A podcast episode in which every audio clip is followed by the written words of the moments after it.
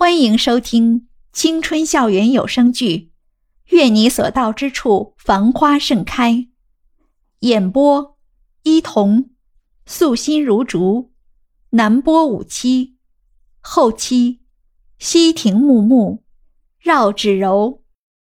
第九十一集，整整一个假期，一个多月，大块头就像变了一个人一样。天天死皮赖脸的住在袁依依家里，每当老袁旁敲侧击、拐弯抹角的问到他的家里情况时，大块头也总是顾左右而言之，从来不做正面的回答。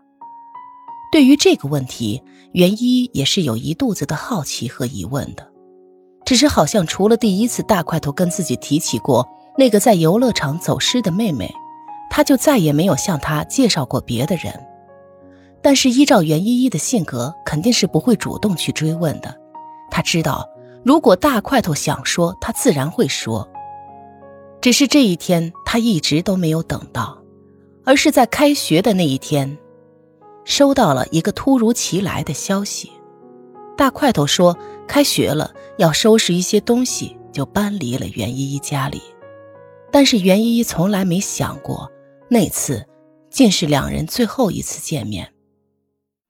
齐雨荣突然造访袁依依，是在上自习的自习室，把她拽出了教室，然后翻出一条大块头早上才发给他的信息给袁依依看。有什么问题吗？袁依依看着那三个简单的字，冷冷的问道：“你不知道今天江胜就要出国了吗？”齐雨荣语出惊人：“出什么国？我不知道你在说什么。”袁一简直一头雾水，但是不知为何自己的心里却莫名的紧张起来。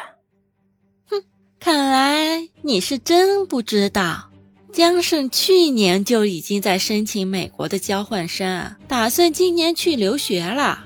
难道他从来都没有向你提及过吗？听完齐雨荣的话，袁一脑中突然轰的一下炸开了。嘈杂的声音响个不停，他突然觉得太阳穴传来一阵抽痛。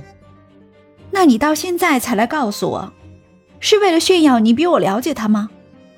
袁依依抬起眼来，冷冷的看着齐雨荣。可能齐雨荣自己也没想到，袁依依居然会是这样的反应。他愣了半晌，对袁依依说：“其实，你之前在我手机上看到的东西。”都是假的，什么？那些所谓的聊天记录和通话记录，只不过是我故意换了备注之后给你看的。但是，我没想到你会反应那么大。齐玉荣好像在说一件和自己无关的事情一般，袁依依却感觉自己的心快要疼得碎成一堆渣渣了。你。你明明知道我拿你是当真心朋友的，哼，你得了吧！你有没有真心对我，我自然是心知肚明的。就算你对我是真心的，那也只是你有眼无珠，找错了对象而已。忘了告诉你，我是一个从来都见不得别人幸福的人。如果有人比我幸福，我就会千方百计的毁掉他所谓的幸福。齐雨荣说的咬牙切齿，袁依依却彻底呆在了原地。他不知道自己究竟是哪里出了错，让一个自己一直以来以为真心相待的好朋友，突然对自己这么敌对。齐雨荣，你为什么？我为什么？袁依依，你不要太天真了。这个世界上是不会有谁真心诚意的对谁好的。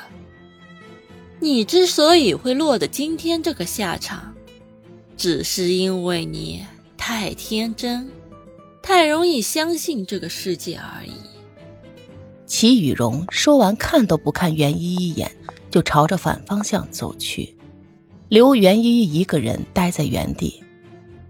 站立了好久，袁依依才反应过来，拿出手机拨通了那个熟悉的电话，但是话筒里传来的却是机械的：“您拨打的电话已关机。”等袁依依终于跌跌撞撞赶到平时上手语课的教室时，除了几个平日里比较脸熟的社员，已经没有几个人在教室里了。